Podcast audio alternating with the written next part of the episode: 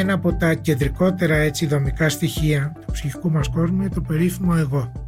Είναι εκεί που νιώθουμε ότι είναι ο εκπρόσωπος της ύπαρξής μας μέσα στον κόσμο των ανθρώπων και στη δική μου την αναπαράσταση του κόσμου και της παρουσίας μέσα εκεί λέω εγώ.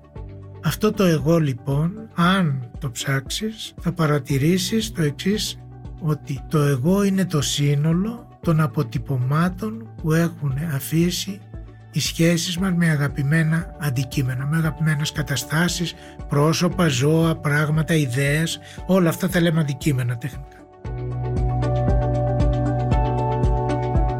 Γεια σας, είμαι ο Γιάννης Πανταζόπουλος και αυτό είναι ένα επεισόδιο της σειράς podcast «Άκου την επιστήμη». Για να μην χάνετε κανένα επεισόδιο μπορείτε να μας ακολουθείτε στα Google Podcast, στο Spotify και στα Apple Podcast. Είναι τα podcast της Lifeo.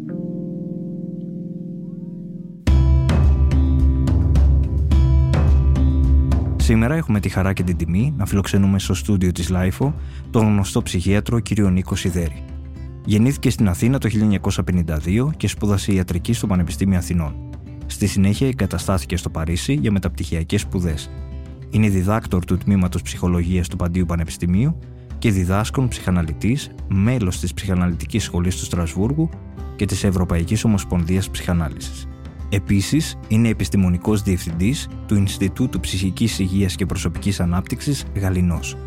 Το τελευταίο του βιβλίο, Πώς το παιδί μαθαίνει να ζητά, λαβαίνοντα υπόψη και τον άλλον, αλλά και η ποιητική του συλλογή Αιδόνη Ερήπια και άλλα ποίηματα κυκλοφορούν από τις εκδόσεις Αρμός. Κύριε Σιδέρη, σας ευχαριστούμε πολύ που είστε μαζί μας σήμερα εδώ στο στούντιο της LiFO. Χαίρομαι πολύ κύριε Πανταζόπουλο που είμαστε εδώ. Καλημέρα σε εσάς και σε όλο τον κόσμο. Τι μέρες είναι αυτές που ζούμε, Είναι μέρες βίας, απώλειας, αβεβαιότητας, τι θα μας λέγατε; Dies irae, δηλαδή μέρες οργής. Είναι η οργή των πραγμάτων, είναι η οργή των ανθρώπων, είναι η οργή των συστημάτων, επειδή ο κόσμος μας έχει απορριθμιστεί. Η οργή γεννιέται όταν απορριθμίζονται τα πράγματα. Όταν είναι ρυθμισμένα, μπορεί να είναι δυσάριστα, μπορεί να είναι πληγωτικά, μπορεί να είναι απελπιστικά, οτιδήποτε. Η οργή προκύπτει όταν έχουμε την προσδοκία μιας τάξης πραγμάτων και αυτή η τάξη υφίσταται μεγάλα πλήγματα, αποσταθεροποιείται, χάνονται οι αναφορές μας. Τότε πολλές φορές η οργή και το παράγωγό της η βία είναι η εύκολη μαγεία των ανθρώπων για να επαναφέρουν τον κόσμο σε κάποια τάξη που να είναι κατανοητή και να σου επιτρέπει να μην είσαι παθητικό αντικείμενο όπως δυστυχώς αισθανόμαστε πάρα πολύ εδώ και 13 χρόνια στην Ελλάδα από το καιρό της μεγάλης κρίσης και σε όλο τον κόσμο τώρα με την πανδημία και την μεγάλη αναστάτωση αλλά να είσαι ενεργητικό υποκείμενο. Ακόμη και αν ο κόσμος μέσα στον οποίο ενεργοποιείσαι ως υποκείμενο είναι περισσότερο ή λιγότερο μυθικός, κατασκεύασμα του μυαλού σου, είναι προτιμότερο αυτό για τους ανθρώπους παρά να ζουν μέσα σε συνθήκες αταξίας και έλλειψης νοήματος. Γι' αυτό και βλέπετε οι φανατισμοί σε αυτές τις εποχές ανεβαίνουν, η μυσαλλοδοξία ανεβαίνει, γιατί, γιατί ξορκίζει το κακό το και τη, τη μάγισσα στην πύρα και στο κακό στο ανάθεμα. Ε. Αυτά τα πράγματα είναι το στίγμα των ημερών μας, είναι το περίφημο Dies Είστε ένας από τους πιο δημοφιλείς ψυχιάτρους. Οι άνθρωποι που σας επισκέπτονται τώρα, αυτή την περίοδο, τι φαίνεται να τους απασχόλει περισσότερο, τι βλέπετε και ειδικά για τους νέους; Εδώ και από το 2010 μέχρι σήμερα η Ελλάδα ζει αλλεπάλληλες ε, καταπονήσεις. Δηλαδή τα πράγματα πέφτουν στο κεφάλι μας, οι αναφορές μας διαλύονται, χάνονται, ανατρέπονται πλήρως. Το αύριο δεν έχει μορφή, κανείς δεν ξέρει τι μας ξημερώνει. Αυτό σημαίνει ότι υπάρχουν δύο δεσπόζοντα στοιχεία της εμπειρίας. Το ένα είναι απώλειες, βιώματα και εμπειρίες απώλειας και το άλλο είναι άγχος. Το δεν ξέρω τι μου ξημερώνει.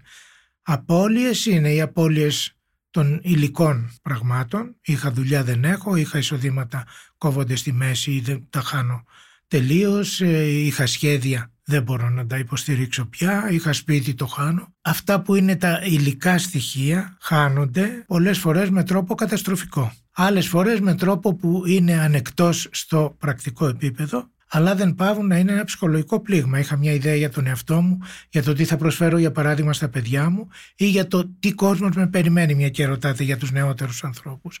Σήμερα χάνω όλο το χάρτη του αύριο που μέσα είχα χαράξει κι εγώ μια διαδρομή βλέπω ξάφνου ότι ούτε η χώρα υπάρχει ούτε ο δρόμος που θα πήγαινα και βρίσκομαι στο κενό. Το αίσθημα της απώλειας γεννάει μια πένθυμη διάθεση, αυτό είναι το συνοδό αίσθημα του, της απώλειας και αν αυτό το πένθυμο στοιχείο δεν υποστεί ψυχική επεξεργασία και προσωπική και συλλογική, τότε κινδυνεύει να μετατραπεί σε κατάθλιψη. Οπότε αυτά τα δύο, άγχος και κατάθλιψη, είναι τα πιο συχνά αίτια που οδηγούν τους ανθρώπους να ζητήσουν τη βοήθεια ενός ειδικού όπως εγώ, όπως δεκάδες άλλοι εκλεκτοί συνάδελφοι. Υπάρχει ακόμη κάτι που αξίζει να το σημειώσουμε και είναι το ότι αυτά που ζούμε σε μεγάλο βαθμό είναι όχι απλώς απροσδόκητα, όχι απλώς εκτός προγράμματος, θα έρθουν αλλά δεν ξέραμε πότε, είναι αδιανόητα. Δηλαδή ξάφνου να βρίσκεσαι κλεισμένος μέσα στο σπίτι επί μήνες και εσύ και οι πάντες.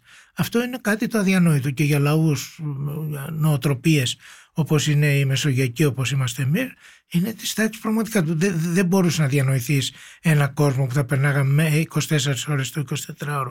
Όλοι μέσα στο σπίτι. Όλο αυτό το πράγμα, η εμπειρία του να σε πλήττει το αδιανόητο είναι κάτι που πολλές φορές δεν το χωράει ο νους όπως λέμε. Δηλαδή δεν μπορεί να υποστεί ψυχική επεξεργασία, να σκιαγραφηθεί σαν αναπαράσταση στο μυαλό και να μπουν σε κίνηση μηχανές της προσαρμογής, του αποχαιρετισμού κάποιων πραγμάτων που έχασες, αλλά και του σχεδιασμού νέων πραγμάτων που στις νέες συνθήκες μπορείς να επιχειρήσεις ή για να αντέξεις ή για να ανακάμψεις. Το αδιανόητο είναι ότι δεν μπορείς να κάνεις τίποτε. Βρίσκεσαι σε μια κατάσταση κυριολεκτικά απόγνωσης, δηλαδή δεν έχεις κάτι που να τροφοδοτεί την ιδέα σου για σένα και για τον κόσμο. Εκεί μέσα πολλές φορές αυτά τα στοιχεία που δεν μπορεί να να χωρέσει, να αφομοιώσει, να μεταβολήσει η ψυχή μας, μετατρέπονται σε σωματική παθολογία. Δηλαδή έχουμε πάρα πολύ μεγάλη πιθανότητα σε τέτοιες συνθήκες άνθρωποι να παρουσιάσουν όχι ψυχικά στοιχεία παθολογίας όπως είναι το άγχος και η κατάθλιψη αλλά σωματικές παθήσεις που ανήκουν στις λεγόμενες ψυχοσωματικές παθολογίες. Αυτό από τις πιο ελαφρές ακριβώς μέχρι τις πιο βαριές που καμιά φορά μπορεί να είναι πάρα πάρα πολύ κουραστικές και επικίνδυνες. Αυτές είναι οι τρεις μεγάλες κατηγορίες, άγχος, κατάθλιψη και ψυχοσωματικές παθήσεις. Και θα ήθελα να τονίσω κάτι που δεν είναι προσωπική παθολογία, αλλά είναι η κρίση των σχέσεων και των αισθημάτων. Δηλαδή οι άνθρωποι βρέθηκαν όλα αυτά τα ατελείωτα 12 πια χρόνια μέσα σε μια μεγάλη δυσκολία. Τι, τι να, πώς να σταθώ απέναντι στον άλλον, τι να του προσφέρω, τι να του ζητήσω. Το περίφημο φαινόμενο οι νέοι που αναφέρατε να γίνονται κολλητάρια με τους παππούδες και τις γιαγιάδες γιατί αυτοί μπορούσαν να χαρτζηλικώσουν τα εγγόνια τους είναι πολύ χαρακτηριστικό κοινωνικό σύμπτωμα των δύσκολων και παράξενων καιρών που ζούμε τόσα χρόνια. Το ίδιο συμβαίνει και τώρα με τον, με τον κορονοϊό με όλους τους περιορισμούς είτε πολύ σκληρή όταν ήταν ο εγκλισμός είτε και τώρα που πρέπει να προσέχεις τι συμβαίνει ότι μέσα στην ψυχή μας ο άλλος ειδικά σε κουλτούρες όπως η ελληνική είναι πολύ σημαντικό στοιχείο της ζωής μας. Δηλαδή θα σκάσω αν δεν δω την παρέα μου, τόσο απλό είναι όπως το λένε. Προτιμώ να μην φάω καλά και να βγω για καφέ με τους φίλους μου. Κάτι τέτοια παράξενα που λένε τα καφενεία γεμάτα, πώς λες ότι υπάρχει κρίση. Γιατί αν δεν πιω καφέ με τους φίλους μου θα, θα σκάσω. Ενώ αν δεν φάω, απλώς θα πεινάσω. Είναι κάποια πράγματα που εξηγούνται με πολύ απλό τρόπο. Λοιπόν, όταν έχεις τον άλλον απέναντί σου, ο οποίος περιμένει από σένα πράγματα, στήριξη κάθε είδους και εσύ χρειάζεσαι πράγματα να περιμένεις και να σου δώσει ο άλλος στήριξη κάθε είδους μπορεί να βρεθούμε στη δύσκολη θέση όπου ο άλλος δεν είναι μόνο φορέας έγνοιας, αγάπης και σχέσης αλλά στην περίοδο του κορονοϊού που ακόμη διαρκεί δεν έχει τελειώσει έτσι στην περίοδο του κορονοϊού ο άλλος μετατρέπεται και σε φορέα απειλής. Γιατί, Γιατί μπορεί να είναι φορέας χωρίς να το ξέρει και από αυτό να περάσει σε μένα ο κορονοϊός κτλ. Δηλαδή αυτό είναι το νέο στοιχείο της πανδημίας του κορονοϊού ότι ενώ στην προηγούμενη παρατεταμένη οικονομική κρίση, τα μνημόνια και αυτά, ο άλλος ήταν εκεί που πηγαίναμε κοντά του με τη σιγουριά ότι έστω και η παρηγοριά και το κουράγιο είναι κάτι που μπορεί να σου το δώσει και δεν σε απειλεί σήμερα ακόμη και ο πιο δικός σου άνθρωπος και μάλιστα όσο πιο δικός σου είναι και όσο πιο πολύ πας κοντά του φυσικά τόσο μεγαλύτερη είναι η καμιά φορά και μυστική μέσα σου έτσι κρυφή, αποθυμένη, ασυνείδητη όπως θέλετε πέστε το αίσθηση ότι αυτός ο άλλος είναι μεν ο δικός μου άνθρωπος είναι φορέας σχέσης και αγάπης είναι φορέας φροντίδας και έγνοιας αλλά είναι άθελά του και φορέας απειλής. Αυτό είναι το ιδιαίτερο στοιχείο του τωρινού καθεστώτος των ανθρώπινων σχέσεων. Γι' αυτό και λέω ότι οι ανθρώπινες σχέσεις υφίστανται επίσης ένα μεγάλο πλήγμα. Δεν είναι παθολογία του ατόμου, είναι παθολογία της σχέσης.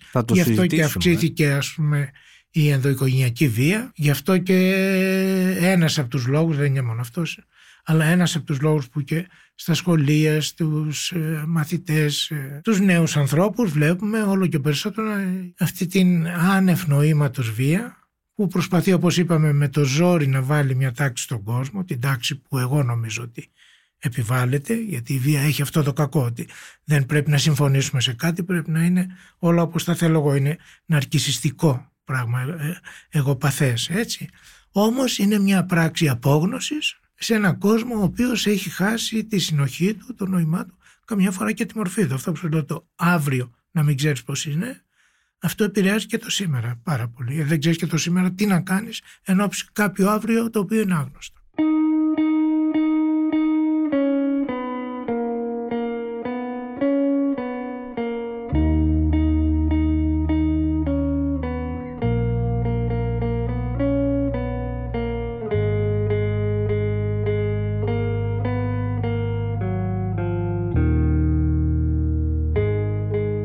Περίοδο της πανδημίας, οι περισσότεροι από τους νέους, το είπατε κι εσείς, στερήθηκαν πάρα πολλά πράγματα με τους περιορισμούς, τον εγκλισμό, τους φίλους τους, τις σχέσεις τους. Τι χάνεται με την εξαποστάσεως επικοινωνία και με την έννοια χωρίς την παρουσία των σωμάτων, τι είναι αυτό που χάνει ένας νέος και δεν αναπληρώνεται; Υπάρχουν δύο κέρια φαινόμενα που διαμεσολαβούνται από το σώμα. Το ένα είναι η επικοινωνία και το άλλο είναι η αίσθηση η φυσική αίσθηση της παρουσίας. Η επικοινωνία σημαίνει το εξής απλό ότι πάνω από το 90% των μηνυμάτων που ανταλλάσσουν οι άνθρωποι μεταξύ τους γίνεται όχι με λέξεις που είναι ας πούμε η βασιλική οδός για την ξεκάθαρη επικοινωνία αλλά μέσα από την σωματικότητα. Μέσα από τη στάση του σώματος, μέσα από τις κινήσεις που κάνουμε και τις χειρονομίες ή δεν κάνουμε. Το poker face ας πούμε λέει κάτι όταν είσαι με το δικό σου άνθρωπο. Πιθανότητα κάτι δεν θες να αποκαλυφθεί και τα λοιπά. Είναι λοιπόν το 90% της επικοινωνίας μας περικόπτεται. Όχι τελείως, σε αυτό μην είμαστε υπερβολικοί, δηλαδή η έκφραση του προσώπου, ακόμη και στην οθόνη, ο τόνος της φωνής, ο ρυθμός της ομιλίας, η προσοδεία, όλα αυτά έχουν μέσα τους τεράστια πληροφορία. Δηλαδή το καλημέρα, με το καλημέρα ίδια λέξη είναι. Αλλά έχουν τελείως διαφορετική νοηματική και συναισθηματική χρειά. Ε; Και αυτό δεν χρειάζεται να τον βλέπεις τον άλλον, αν δεν τον βλέπεις καθόλου. Στο τηλέφωνο, στο πει, καταλαβαίνεις. Δηλαδή, μην είμαστε υπερβολικοί, αλλά σίγουρα περικόπτεται ένα μεγάλο μέρος της εξολεκτικής επικοινωνίας, η οποία είναι και η προνομιακή οδός για την έκφραση συναισθημάτων. Και πάλι το τονίζω, μην απελπιστούμε, έχουμε τα μάτια, έχουμε τα χείλη, έχουμε όλη την μιμική, την έκφραση του προσώπου που είναι από μόνη της ένας καλός τρόπος αναπλήρωσης όσων δεν βλέπουμε.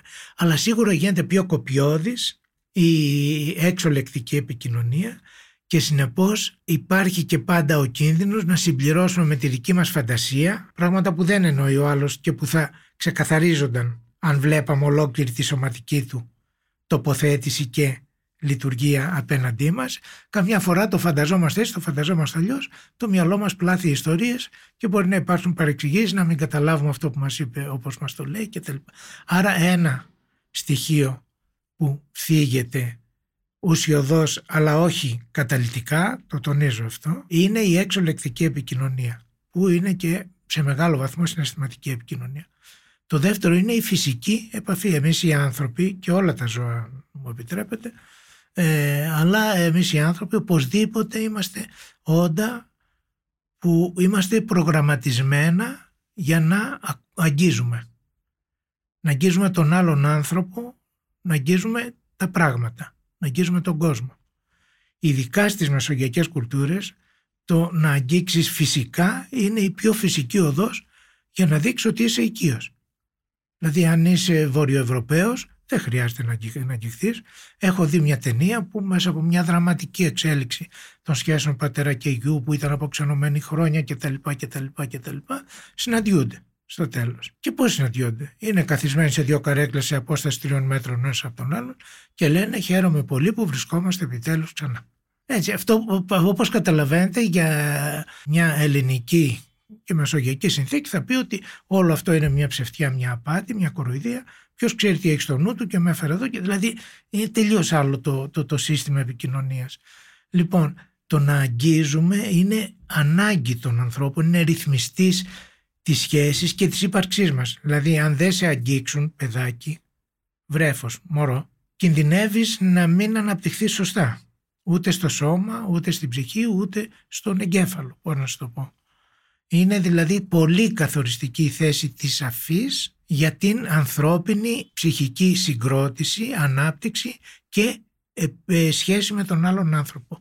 Έχει γράψει ο Εμιλιανός Σιδέρης ένα άρθρο στην εφημερίδα των συντακτών με θέμα αυτό η αφή παράπλευρη απώλεια της πανδημίας όπου εκεί μέσα αναπτύσσει πάρα πολύ διεξοδικά όλο το μεγάλο ερευνητικό και θεωρητικό έργο που υπάρχει και δείχνει ότι άνθρωπος ίσον αγγίζω.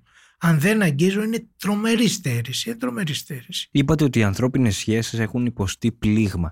Θα λέγατε ότι έχουν γίνει και πιο επιδερμικές ή όχι, λόγω και των social media; Αυτό δεν είναι καρπός μόνο της πανδημίας ή της κρίσης, αυτό είναι μια ιστορία που δυστυχώς έχει πίσω της για την Ευρώπη αυτή τη στιγμή 60 κάτι χρόνια, από τη δεκαετία του 60, τα τέλη της δεκαετίας του 50 στην Αμερική. Είναι η περίφημη εποχή που ονομάστηκε από τους κοινωνιολόγους πρώτα, τον Λάς, η εποχή του ναρκισισμού. Δηλαδή εγώ, εγώ, εγώ είμαι το κέντρο του κόσμου, είμαι η αναφορά των πάντων, το μέτρο του καλού, του σωστού, του αναγκαίου, του οτιδήποτε. Αυτό που λέω εγώ είναι ο ορισμός του τι πρέπει να είναι ο κόσμος και όλα τα άλλα είναι λάθος. Και οι υπόλοιποι άνθρωποι είναι αξεσουάρ τη δικής μου μεγαλειότητας, ας πούμε, κάπως έτσι. Το λέω καρικατούρα, αλλά έτσι είναι. Δηλαδή, μέσα στην ψυχή του να αρχίσουν ακριβώς αυτή η καρικατούρα. Ότι ο καθένας είναι ο βασιλεύς του παντός. Τώρα, όταν βρίσκονται 30 βασιλείς του παντός μαζί και πάνε να συνεννοηθούν, γίνεται λίγο της κακομήρα.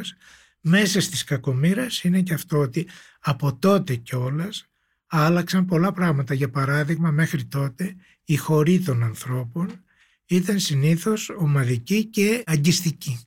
Άγγιζες τον άλλον, τον κρατούσες και τα λοιπά.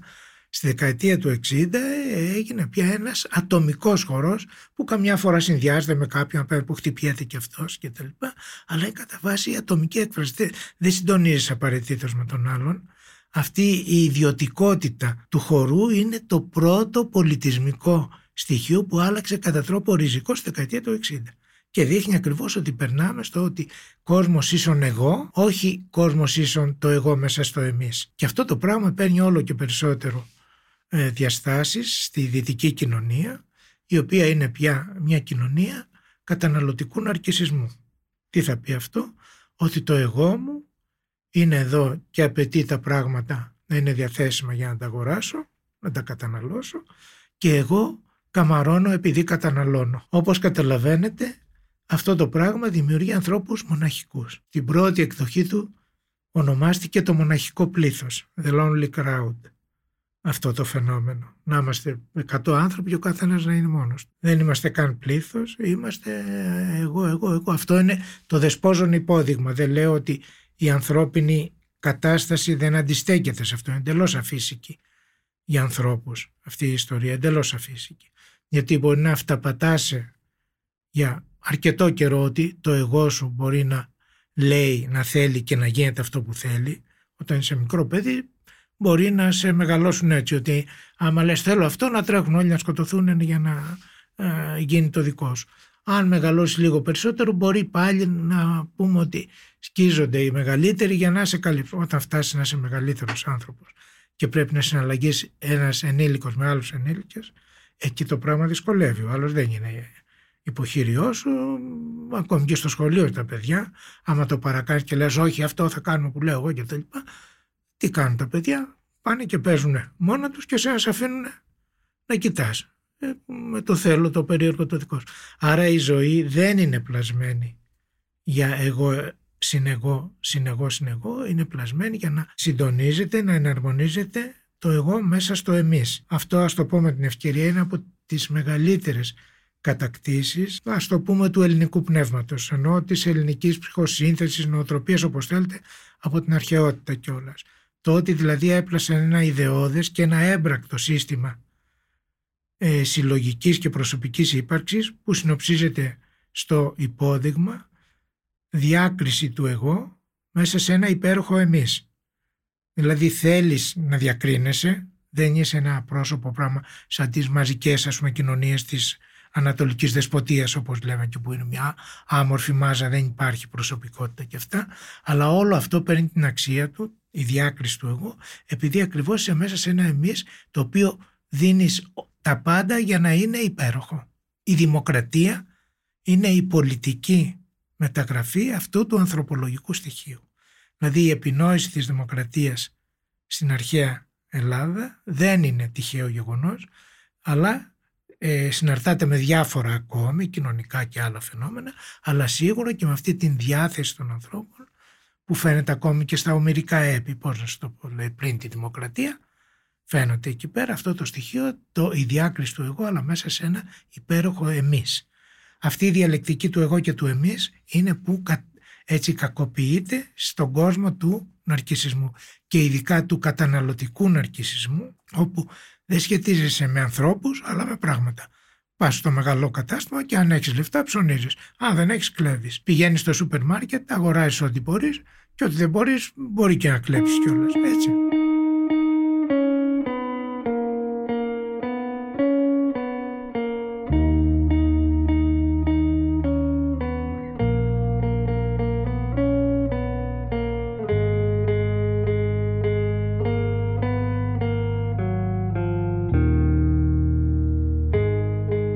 Και μια άλλη πτυχή πάντως αυτό που λέτε ε, του ναρκισιστικού κόσμου και είναι η αναζήτηση συνεχώς των νέων ειδονών. Το βλέπουμε δηλαδή και από τα apps, από την κυριαρχία της εικόνας. Αυτή η συνεχής αναζήτηση των ειδονών δεν ενισχύει αυτό που είπατε πριν για τις εφημερές σχέσεις.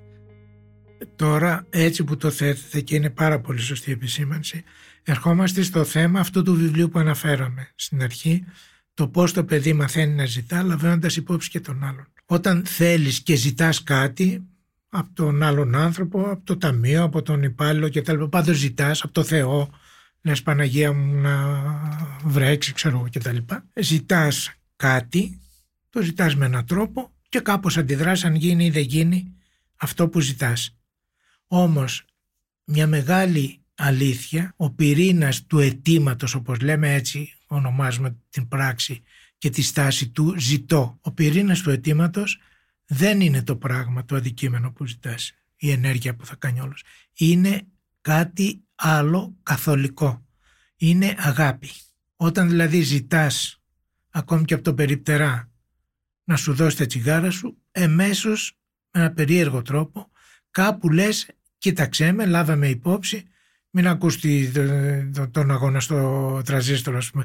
Σταμάτα λίγο και δώσε μου αυτό που σου ζητάω. Έτσι όλα αυτά τα πολύ περισσότερα με τους πιο οικείους ανθρώπους, τους γονείς, τους φίλους, τους συγγενείς, τους δικούς μας ανθρώπους, εκεί πέρα που είναι δεδομένη η δεσμή αγάπης και τα παιχνίδια της αγάπης, ό,τι και να ζητήσεις έχουν το εξής νόημα. Νιώθω ότι θέλω κάτι, νιώθω ότι μου χρειάζεται κάτι, νιώθω ότι δεν το έχω και πρέπει να το βρω. Απευθύνομαι λοιπόν σε σένα, άκουσέ με, κατάλαβέ με, άσε λίγο κάτι άλλο που μπορεί να σε απασχολεί ή κάνεις και ενδιαφέρσου για αυτό που ζητώ και δώστο μου. Όλο αυτό είναι μία ακολουθία αγάπης. Δηλαδή, αν οι άνθρωποι ζητούν πράγματα που δεν βγαίνουν από μέσα τους, αλλά τους τα επιβάλλει το βλέμμα του άλλου για να σε παίζουν, σε κάνουν παρέα. Ε; Δηλαδή αυτό όλο, τη εικόνα που λέτε το image, το φαίνεστε, το να φοράς ρούχα μάρκας κτλ. κτλ. Αλλιώς δεν δε σε προσέχουν, ξέρω εγώ. Ε; Όλα αυτά θα πει ότι κάνεις τον κόσμο μη αγαπητικό, ζητάς πράγματα τα οποία και αν ανταλάβεις είναι σαν τα παιχνίδια που χαρίζουμε με, κατά δεκάδες στα μικρά παιδιά και τους είναι αδιάφορο γιατί δεν είναι αυτό που θέλει το παιδί, δεν είναι κάτι που του νοιάζει. Εσύ βγάζεις με αυτόν τον αδέξιο τρόπο την αγάπη σου ή την έγνοια σου ή να σε ξεσκοτήσει καμιά φορά το παιδί να σε αφήσει ήσυχο, του δίνεις πράγματα, πράγματα, πράγματα, πράγματα, πράγματα που δεν μιλούν στην καρδιά. Όταν λοιπόν με τον α ή β τρόπο αγοράζοντας, προκαλώντας κάποιον να, να το κάνει έτσι και τα λοιπά και τα λοιπά παίρνεις αντικείμενα που δεν έχουν μέσα τους το ζητούμενο της αγάπης τότε ζητάς το κενό, παίρνεις το κενό και είσαι στο κενό. Γι' αυτό το λόγο και υπάρχει η περίφημη μεταγοραστική απογοήτευση που λένε και τα λοιπά και τα λοιπά άμα δεν είναι κάτι που το θέλει η καρδιά σου και ο ναρκισισμός πέφτει πάρα πολύ εύκολα σε αυτή την παγίδα να μην αναρωτιέται τι στα αλήθεια έχει αξία για την καρδιά μου και προτιμάει να έχει για κριτήριο του τι ψάχνω εναγωνίως πολλές φορές να αποκτήσω, να αγοράσω εν τέλει, είναι το τι θα ανεβάσει τις μετοχές μου στο βλέμμα του άλλου. Μια φορά μου είχε πει μια κυρία σε ένα σεμινάριο που κάναμε ότι λέει το εξής. Ξέρετε κύριε Σιδέρη, σήμερα για να είσαι in πρέπει να το παίζεις happy. Εκείνη τη στιγμή είπε όλο το τραγικό υπόβαθρο του ναρκισισμού. Ότι εμφανίζεσαι χαμογελώντας με κατάλευκα δόντια που τα έχεις κάνει και στον οδοντίατρο ακόμη πιο λευκά κτλ. κτλ. Είναι πάντα είσαι υπέροχο, θαύμα, συγκλονιστικό. Είχα ακούσει μια φορά λέει οι κολοκυθοκευτέδε ήταν συγκλονιστικοί. εντάξει, λέω και εγώ τι να πω, και εγώ εντάξει. Μην γελάτε, δηλαδή γελάστε μάλλον, αλλά το λέγανε με, με τη μεγαλύτερη σοβαρότητα και οι άλλοι δεν βάλαν τα γέλια. Έτσι, αλλά το. Ναι, ναι, ναι, ναι. ναι. Αυτή η, η κατάχρηση, η φθορά των λέξεων είναι ένα σύμπτωμα της απαξίωσης του κόσμου, της εμπειρίας. Είναι αυτό των ε, μέσων κοινωνικής δικτύωσης που αναγκαστικά πρέπει να είσαι, αυτό που είπε η κυρία αυτή, χάπη σε όλα. Δηλαδή ναι, ναι. από τις κολοκυθοκευτέδες που θα ανεβάσεις ναι, ναι, και που τους βγάζεις φωτογραφία και ναι, ναι, μέχρι όλες, δηλαδή ότι είσαι συνεχώς κάπου που είσαι χαρούμενος. Κανείς δεν έχει ανεβάσει μια φωτογραφία που να είναι Ναι, είναι στα χάλια του όπως συμβαίνει να είμαστε όλοι. Κάθε δύο-τρεις μέρες είναι κάποιες στιγμές που είμαστε λίγο χάλια. Έτσι δεν, δεν το βάζουν. Αυτό όμως τι θα πει ότι όχι μόνο είναι πειραγμένη η εικόνα σου αλλά είναι ψαλιδισμένη, είναι λογοκριμένη η ύπαρξή σου. Και όταν έρθει η φοβερή ώρα που έρχεται πάντοτε που έχεις ανάγκη τον άλλον άνθρωπο να του πεις τον πόνο σου, να τον καταλάβει εδώ το παιχνίδι της αγάπης που λέγαμε και να σου απαντήσει με αγάπη αφήνοντας δικά του πράγματα, δικές του έγνοιες, δικές του προτεραιότητες γιατί νοιάζεται για σένα και δεν υπάρχει κανείς. Γιατί όπως είπε η κυρία για να είσαι in και να σε κάνουν παρέα, πρέπει να το παίζεις χάπι. Και το είπε, το διευκρινίζει. Άμα λέει είσαι στενοχωρημένος, σε σε θέλουν στην παρέα. Αυτό οδηγεί και στην κατάθλιψη, το αναφέρατε κι εσείς πριν, η οποία αποτελεί μια μάστιγα της εποχής μας. Μάλιστα, διπλασιάστηκε το ποσοστό των πολιτών με κατάθλιψη κατά τη διάρκεια της πανδημίας, ενώ υπάρχουν δείκτες που υποδεικνύουν ότι υπάρχει μια αύξηση στο ποσοστό των ατόμων με ψυχικές διαταραχές. Λογικό είναι αυτό, κοιτάξτε να δείτε οι άνθρωποι δεν είναι ε, στην ψυχική τους συγκρότηση οι ίδιοι. Μοιάζουν σε πολλά, υπάρχουν κοινοί μηχανισμοί, αλλά ο καθένας έχει μια ιδιαίτερη ιστορία που κάθε φορά αν θέλετε αποκρισταλώνεται στο πώς είμαι αυτή τη στιγμή. Υπάρχουν άνθρωποι που είναι πιο ανθεκτικοί σε κάποιες πιεστικές καταστάσεις και άλλοι που είναι λιγότερο ανθεκτικοί στις ίδιες πιεστικές καταστάσεις. Η κρίση και η οικονομική και η πανδημία είχαν το κοινό χαρακτηριστικό ότι αντιπροσώπευαν αυτό που λέγεται ολικό κοινωνικό γεγονός. Δηλαδή δεν άγγιξε μόνο τα οικονομικά μας η οικονομική κρίση, άγγιξε όλο τον κόσμο όπως υφίσταται και όπως αντιλαμβανόμαστε, τη θέση μας μέσα στον κόσμο, τις σχέσεις μας με τον κόσμο, με τους άλλους ανθρώπους, με τον εαυτό μας και το ίδιο έγινε και με την πανδημία που σημαίνει ότι όπου είχε κάποιος άνθρωπος ένα ευάλωτο σημείο αισθάνθηκε πίεση. Εκεί πέρα ανάλογα με το πόσο συγκροτημένος είναι ψυχικά κάποιος, με το πόσο έχει μηχανισμούς ανθεκτικότητας και ανάκαμψης και ένα τεράστιο μέγεθος πόσο έχει ανθρώπους γύρω του, ένα δίκτυο κοινωνικής υποστήριξης. Κάποιοι αντέξανε με ζόρι, με αβαρίες, με νύχτες αϊπνίας κτλ. κτλ.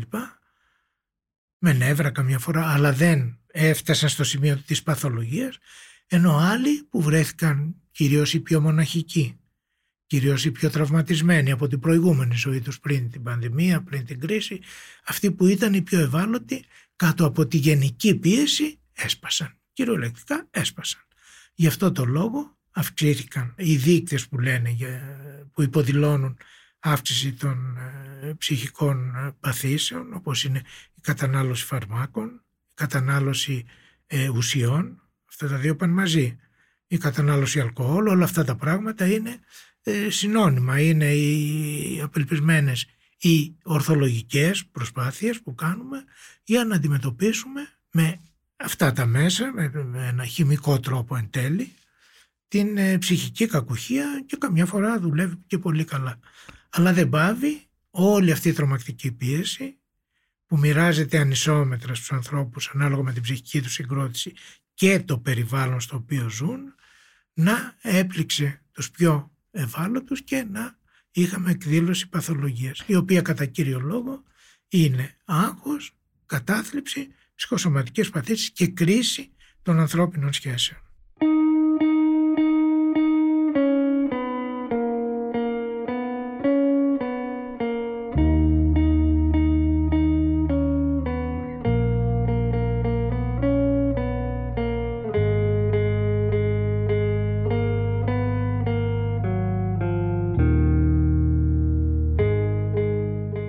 Ψυχικοί μηχανισμοί όμως της δημιουργικότητας. Δηλαδή μιλήσατε πριν για μηχανισμούς. Τι μπορεί να κάνει κάποιος.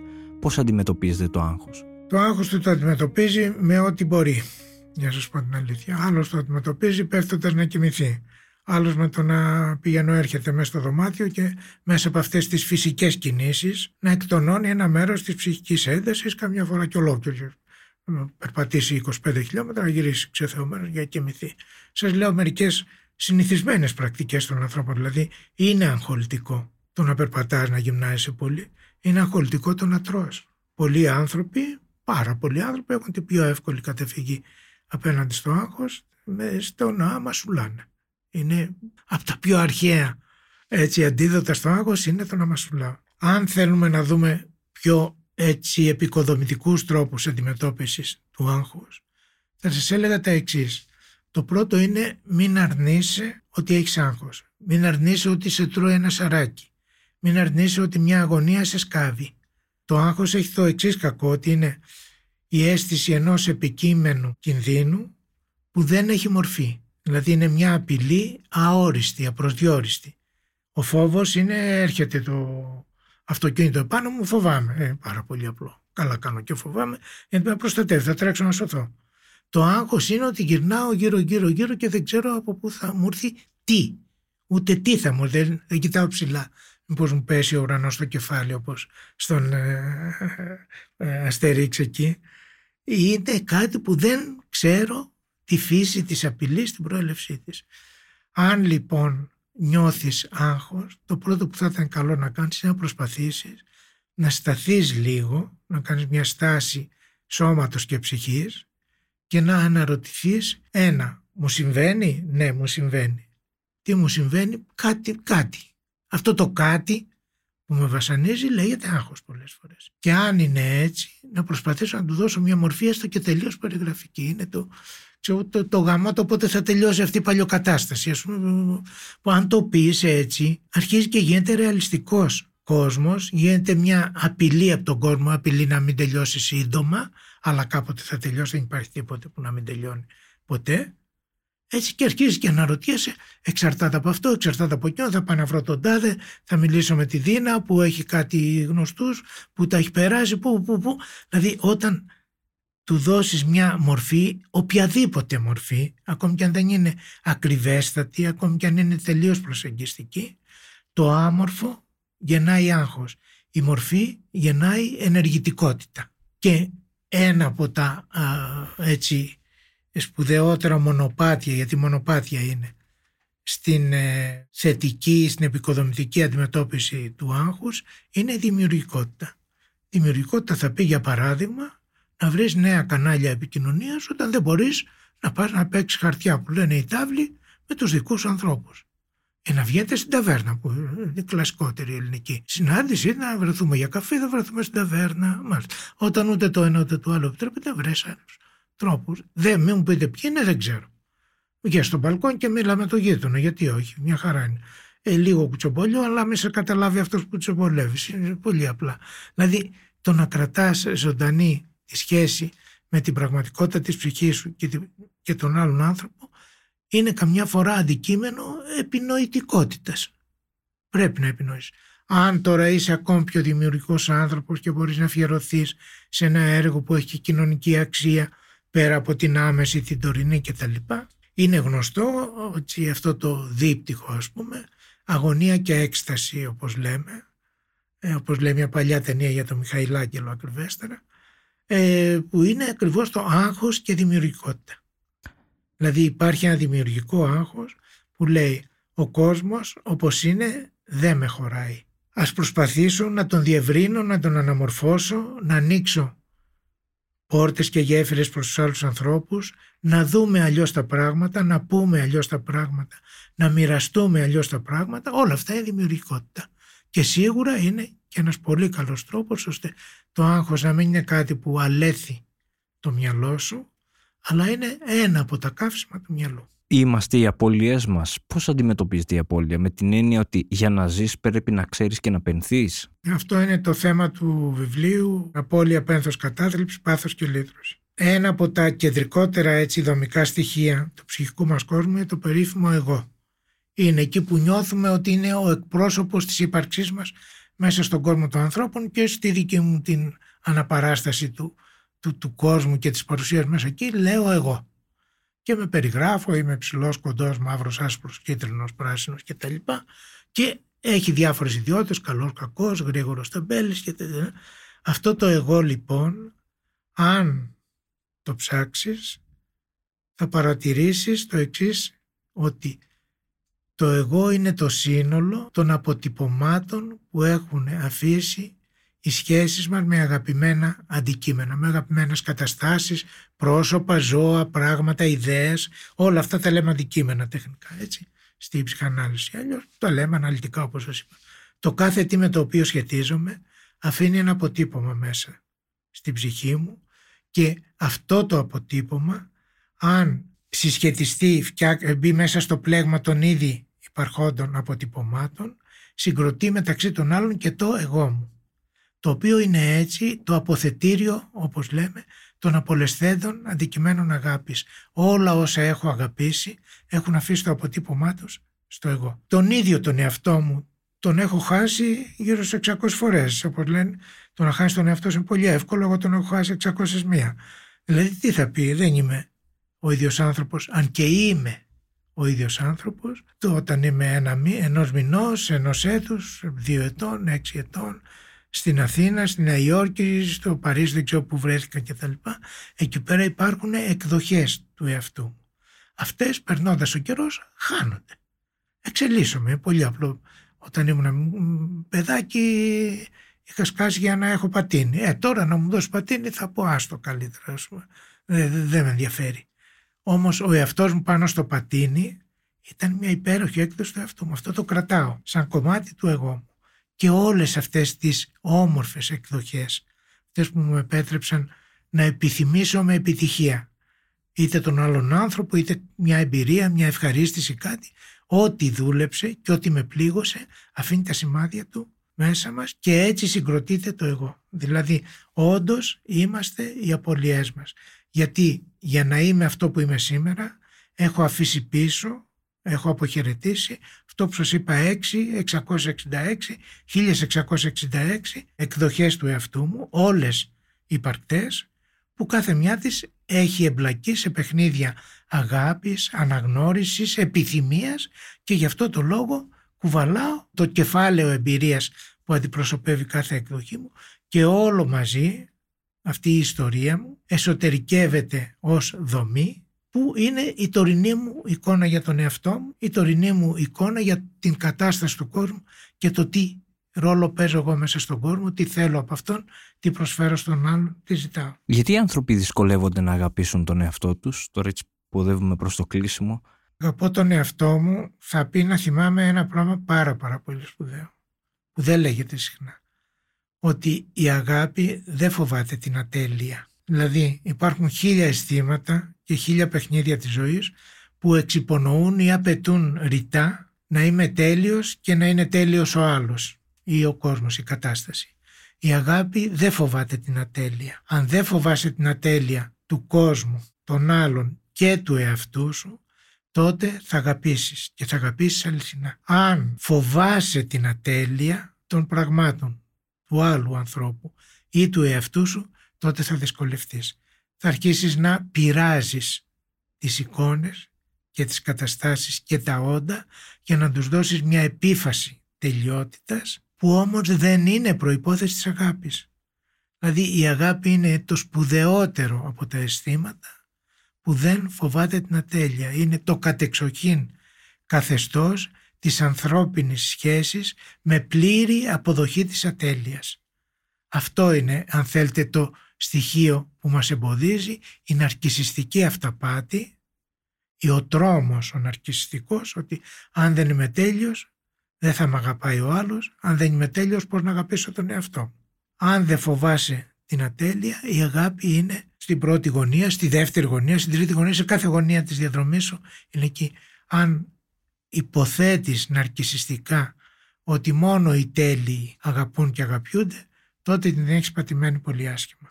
Τι είναι η ψυχή, άφησα για το τέλος τα δύσκολα. Η ψυχή είναι ό,τι καλύτερο και ό,τι πιο δύσκολο μας έχει δώσει η εξέλιξη του σώματός μας. Δηλαδή δεν γεννήθηκε πρώτα η ψυχή, μιλάω σαν επιστήμονας, σέβομαι κάθε άλλη άποψη έτσι και δεν θα κάνω και πώς το λένε επιχείρημα μα γιατί μα πώς, αλλά επιστημονικά μιλώντας πρώτα γεννήθηκαν τα ανόργανα όντα, το σύμπαν που ήταν ενέργεια στην αρχή, μετά έγινε ύλη, μετά από την ύλη σιγά σιγά τα συστατικά της ζωής, μετά η ίδια η ζωή κτλ.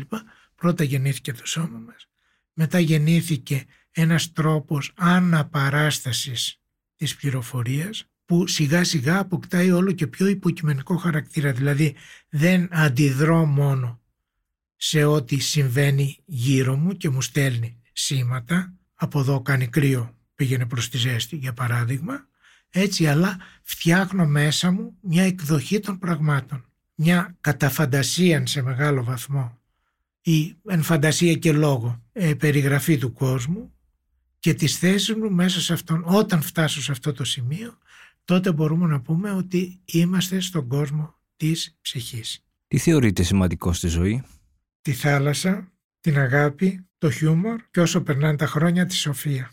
Κύριε Σιτήρη, θέλω να σας ευχαριστήσω πάρα πολύ για όσα πολύ ενδιαφέροντα μας είπατε. Πάντα είναι πολύ σαγενευτικό να συζητά κάποιος μαζί σας. Και εγώ σας ευχαριστώ για την ευκαιρία να μοιραστούμε τέτοια πράγματα. Ήταν ένα επεισόδιο της σειράς podcast «Άκου την επιστήμη» με καλεσμένο τον διακεκριμένο ψυχίατρο και ψυχαναλυτή κ. Νίκο Σιδέρη σε μια συζήτηση για τις ανθρώπινες σχέσεις, την κατάθλιψη και την απώλεια. Για να μην χάνετε κανένα επεισόδιο, μπορείτε να μας ακολουθείτε στα Google Podcast, στο Spotify και στα Apple Podcast. Ηχοληψία, επεξεργασία και επιμέλεια, Φαίδωνας Κτενάς και Μερόπη Κοκκίνη. Ήταν μια παραγωγή της LiFO. Είναι τα podcast της Λάιφο.